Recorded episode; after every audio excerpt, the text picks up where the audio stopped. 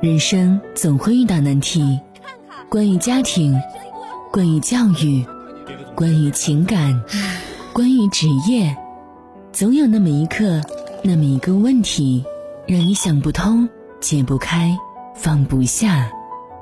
夜听心语，倾听你的故事，解答你的困惑，照亮你的人生。愿每个夜晚都有你在守候。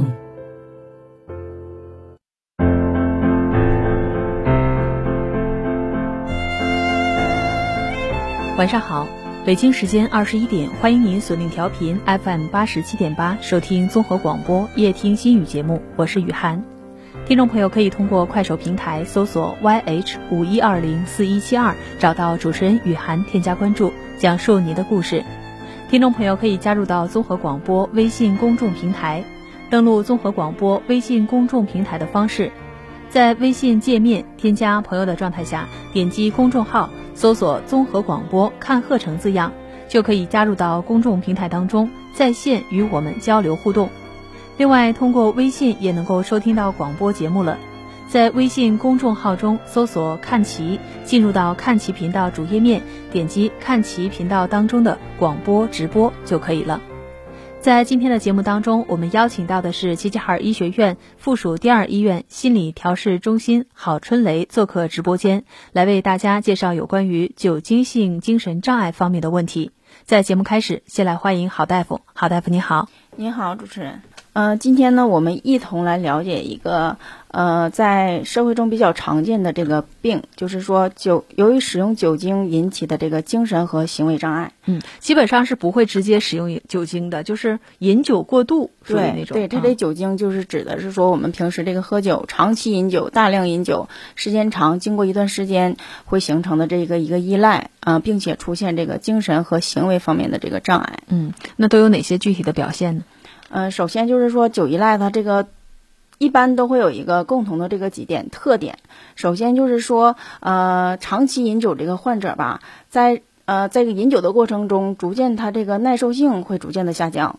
呃，他前期呢是会先先增加，然后后期会表现的这个下降。它这个主要的原因就是因为这个呃在呃很长时间的一段的这个饮酒过程中，大脑的这个对酒精的这个适应能力。它会逐渐的一个表示表现的一个下降的一个状态，再一个就是说肝脏功能会呃随着年龄或者是说随着这个呃脏器的损伤也会表现的一个功能性的损伤，再一个就是说患者呢长期饮酒，他也会出现一个精神精神性依赖，精神性依赖主要它就是表现患者这个一个强烈的渴求心理。就是对酒的一个强烈的呃寻酒行为、觅酒行为，一旦形成这个精神的依赖，呃，这个患者呢就会非常呃痛苦。他主要表现的就是说，呃，在生活中，呃，把饮酒作为一个头等大事，其他的所有事呢都会放在呃放在其他方面，嗯，只要是能饮酒，呃，什么都可以。大家可以就是说，跟他有点就是像什么呢？像这个，呃。嗯，嗯，我怎么形容一下呢？像这个吸毒一样，跟那个毒瘾是非常相像的，因为它们所作用的都是同一个受体，就是大脑的脑内的一个叫做犒赏系统。嗯，其实您刚才说到了哈，就是饮酒的这一部分人群，他可能会有一个耐受性，还是因为什么其他的原因？他可能会有一个周期的，比如说刚开始的时候，他可能只能喝二两白酒。但后来慢慢的他会喝四两，对，或者可能会喝半斤啊，先增加。但是到了一定的年龄段之后，对，慢慢的这个酒可能就不那么能喝了啊，这是一个正常的规律，是吧？耐受性就下降了。啊，耐受性就下降了。然后还有呢，就是很多人，我觉得我身边就有这样的朋友，比如说吃饭到点吃饭了，吃饭你就吃饭吧，不行，这个菜好不好都必须要抓点酒喝，然后喝的也是越来越多，像这种的就。有点类似于您说的这个酒精性依赖是吧？对，形成依赖了。就刚才像主任说的，这个他的朋友说，呃，可以没有什么菜，然后就是先喝酒。这个主要他这个对饮酒行为，他就是主要表现的是患者对饮酒行为的一种失控性，不像说是正常，呃，咱们这个平时喝酒，它是有控制性的，说是，哎呀，有有好酒好菜了，我喝一点。但这种酒依赖的患者呢，他往往就是说没有这种控制，没有节制性，呃，而且最主要他主要表现一个突出的特。特点就是沉饮。什么叫沉饮呢？就是这个人起床第一件事儿，睁开眼睛就是喝两口酒，啊。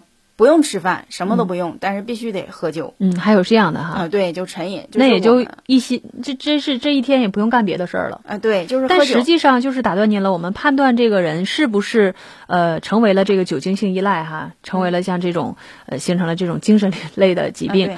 呃，以什么样的标准去判断呢？就比如说我，我正常喝酒，每天我少饮一点，就是每每天我都喝，然后吃饭的时候可能不吃主食，但我也抓酒，但是不耽误，就是不走样嘛，属于那种，像不耽误正常的事儿，像这种算是这种叫酒精性依赖吗？它酒精性依赖呢，它得看很多方面，第一个就是说看你躯体有没有形成依赖性，就是说你可不可以不饮酒。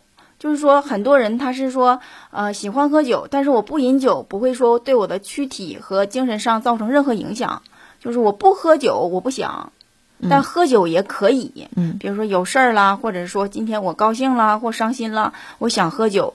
啊，这都是正常的。但是说，如果说你没有什么原因，我就想喝酒，而且我不饮酒，控制不了这个行为，嗯，不喝酒就闹心，对，嗯，甚至有的人说不喝酒，他会出现一系列的呃躯体反应，躯体反应，比如说啊，他可能会出现嗯发热，呃，有的甚至出现抽搐。就是不喝酒就会有有这样的病症，对，而且还会就是普遍表现的短期内的不喝酒不饮酒会出现什么呀？就手抖啊，这非常常见。那喝上就不抖了？喝上就不抖，呃，只要喝一口，马上就可以不抖。嗯，就是这种，那肯定是形成一个躯体依赖，就是手抖，这是一个躯体依赖。然后精神依赖就是说我不喝酒。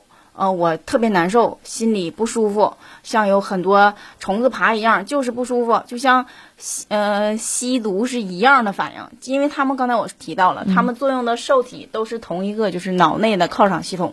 它这个犒犒赏系统产生一个精神依赖，就是愉悦的精神感。如果说你不喝，患者对这种精神愉悦的感觉呢，呃，缺失他就会去寻找。这个精神依赖会比躯体依赖，呃，更难的戒断。就像我们治疗，如果说呃躯体依赖就是手抖了也好，或者是抽搐了，或者怎么样发热都可以，我们有药去对症治疗。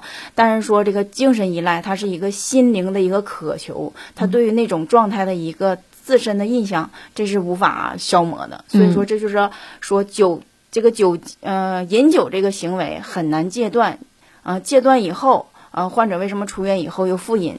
嗯。这是非常非常难的一件事。就这类人群，他就觉得我喝酒没什么事儿，我也没耽误什么事儿，他也不认为是手抖啊，或者是我精神上这个不饮酒我就闹心呐，这产生了一系列的这个心心理症状，他不觉得是回事儿。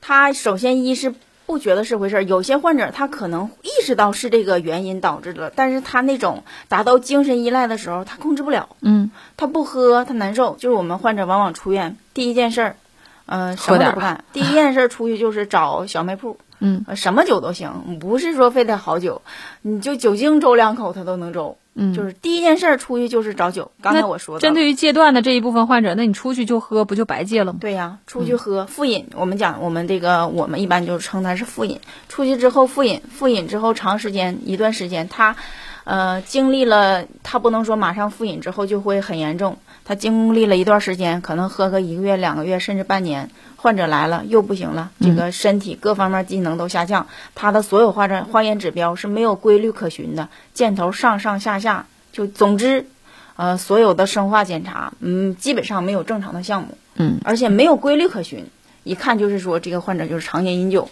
导致的这个躯体状态，嗯，像我们科室哈也会收治这样的患者是吧？对对啊，但往往这样的患者都不是说主动来就医的，大多是不是都是亲属家属送过来的？对，大多数都是说，呃，是亲人家属，呃，陪护陪着来的，或者是有一些可能还会，呃，寻求幺幺幺二零，或者是幺幺零幺二零这种是寻求幺二零是种什么状态呢？就是病人在家中长期喝酒，最后就是说，呃，特别消瘦，因为这这种这类病人往往是喝酒头等大事儿，然后他不不怎么吃饭，嗯，他常年只就是说常年累月的，就是饭量减少。不吃饭，摄入维生素类也比较少，患者的机体功能本身就下降了。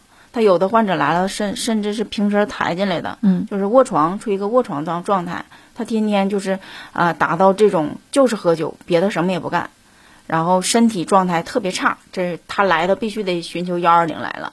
然后还有一类患者是什么呀？就是说，嗯，饮酒之后造事儿，就是说酒饮酒之后他产生病理性酒醉，或者是说其他的状态，嗯，对家人呐，或者是社会构成一定的威胁和伤害的时候，这个时候可能就是由幺幺零这警察协助而来。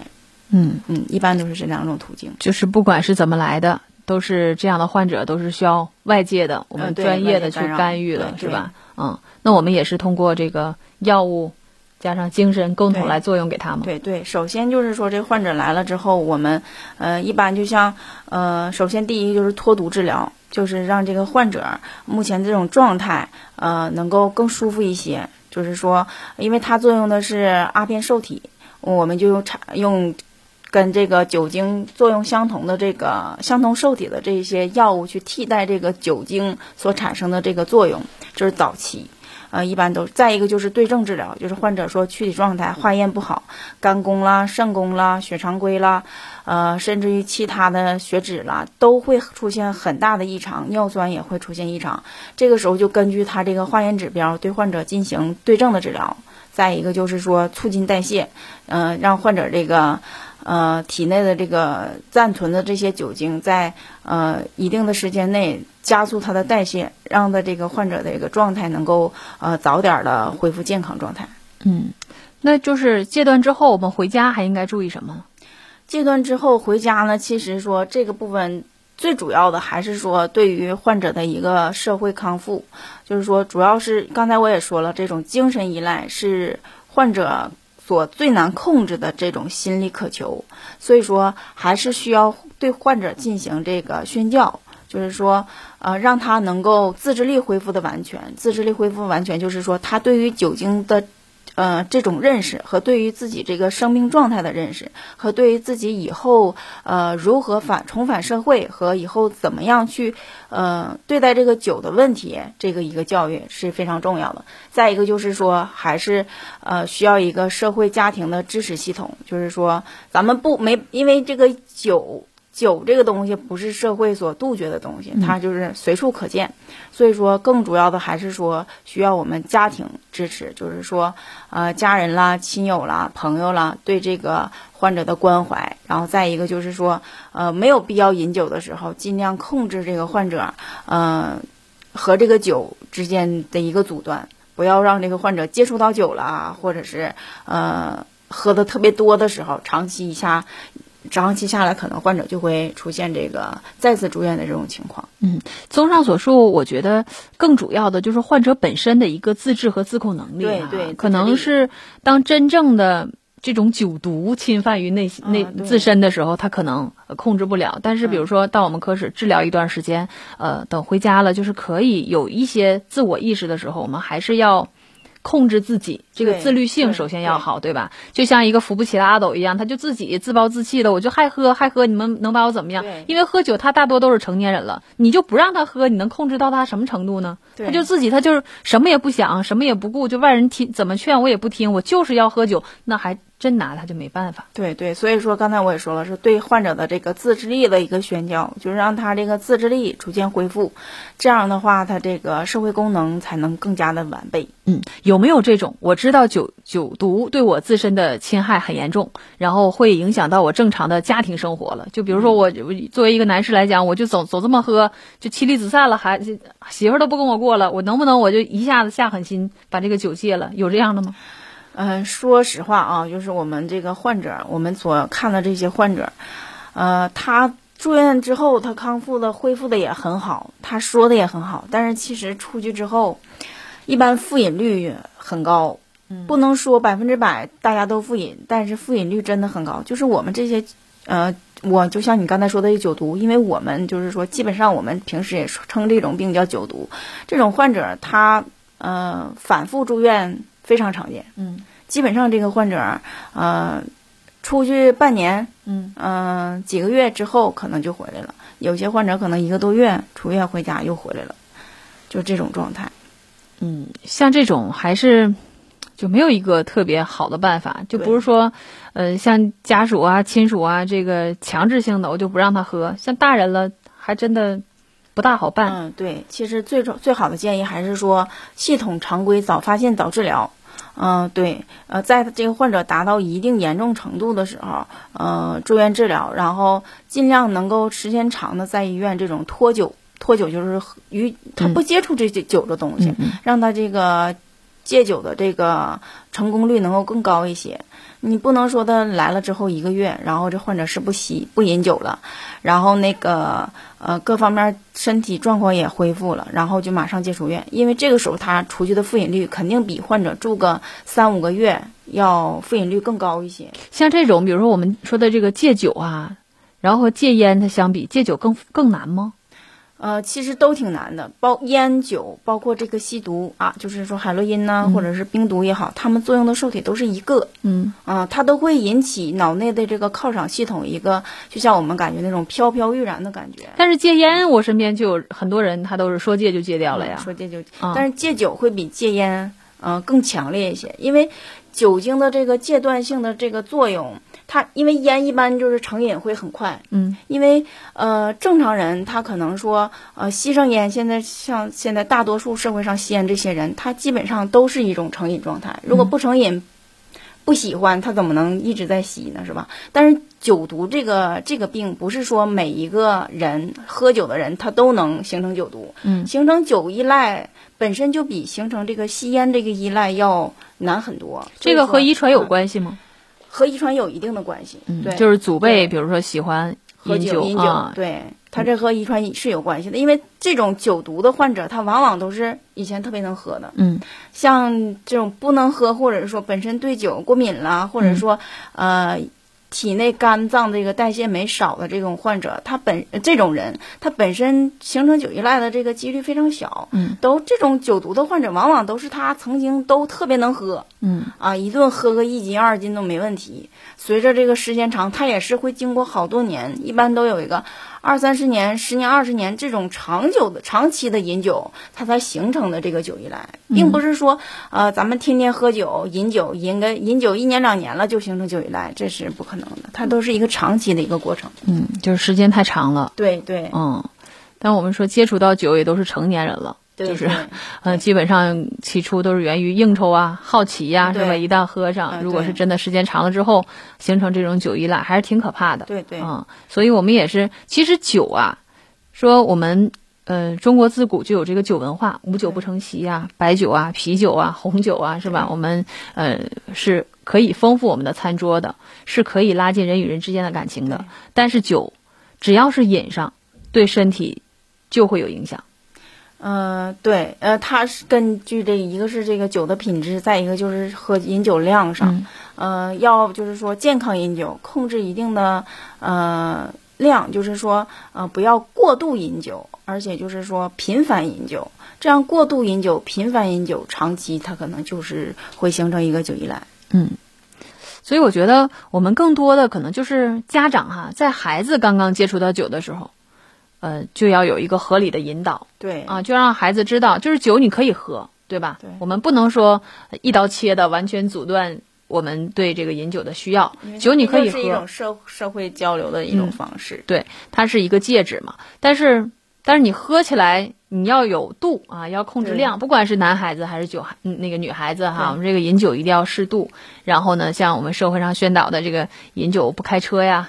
开车不喝酒啊！现在都是这个大环境就是这样的。但我觉得，说到这个酒精依赖，它可还是个例。但是即便是个例，也要引起我们大家的注意了。对啊，在我们社交的过程当中，比如说他特别能喝，我们还要考虑到他的安全性、安全问题，是吧？即便是你没有劝他酒，但你同在一桌上吃饭，他自己喝喝多了，也要给他安安全全的送回家。这都是平时呃我们涉涉及到的一些小的常识。但是针对于真的有酒精侵害的这一部分人群来说，我们还是要建议大家要到我们专门的、专业的啊医疗机构来进行一个及时的调养啊治疗。这样呢，比如说我们进行了一个短时间的啊，或者是这个治疗时间应该也在半个月、一个月左右吧，是吧？这个时间的这个戒断之后，你再出去就不要再重蹈覆辙了，要不然你之前那个戒断真是。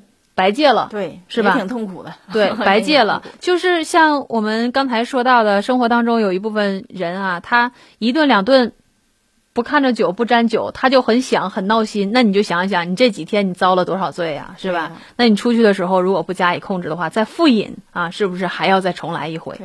甚至说一次次的，一次还要比一次机体的损伤还要严重。对，比如说手抖的那那一部分，是吧？你出去的时候，你你你你手不抖了，现在，但你这再喝再阶段。你手还是会抖，甚至说比之前抖得更严重，是吧？对，啊，包括我们在这个出院，就是送患者出出门诊的时候，或者是送患者出院的时候，也会告诉他回去你要注意一些。其实这一部分就是呃，以这个呃，这个对酒精依赖的这一部分患者，他平时不喝酒的时候，他思维意识是清楚的呀。对他是一个正常人，就是说不是说呃说不是说是正常人，就是说，呃患者在完全戒断之后，就是说脱酒之后，他能往往能够有一个正常的生活状态，他是一个有自制力的这么一个人。嗯，对，那就如果是有自制力的话，就希望这个自制力更强一点，对，是吧？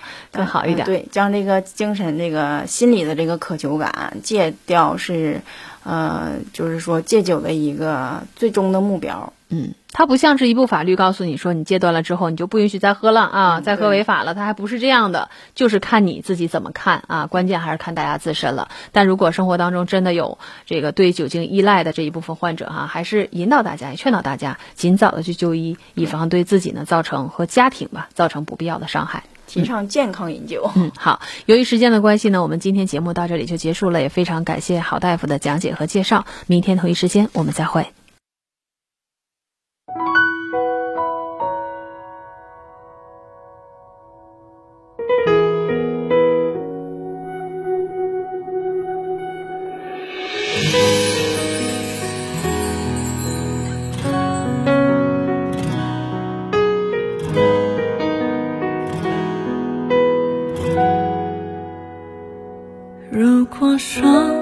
你是海上的烟火，我是浪花的泡沫，某一刻你的光照亮了我。如果说你是遥远的星河，耀眼的让人想哭，我是追逐着你的眼眸，总在孤单时候眺。望夜空，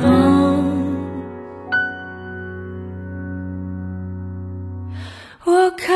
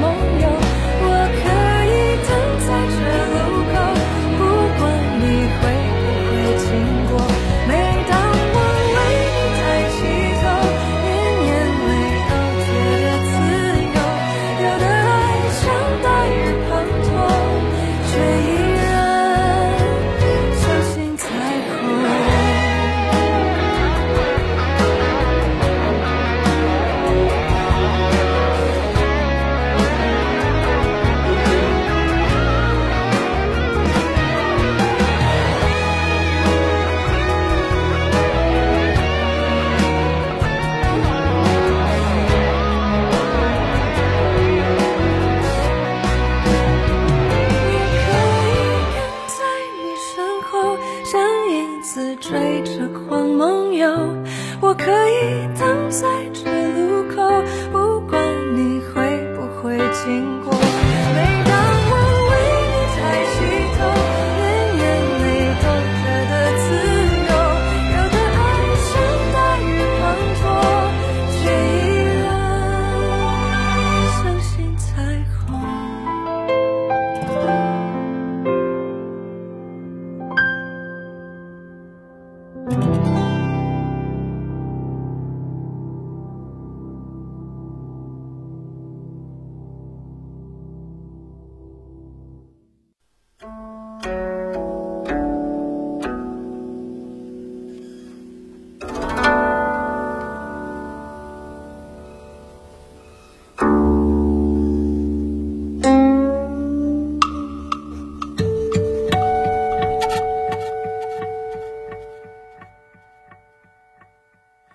云对雨，雪对风，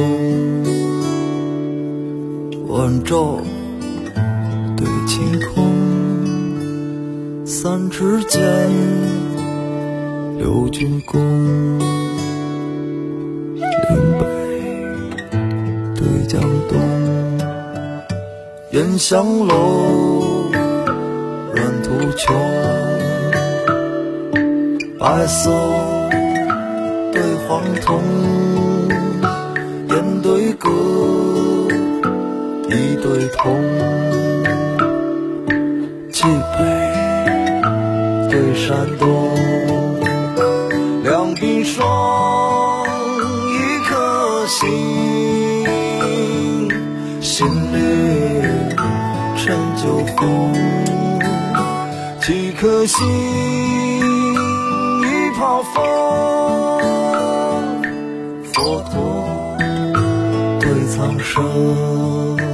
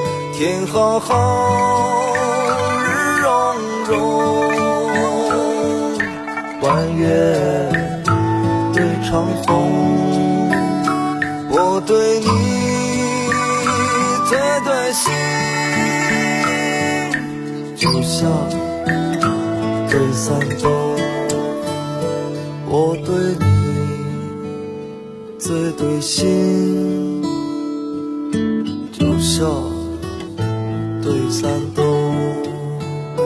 我对你最对心。就像对山东。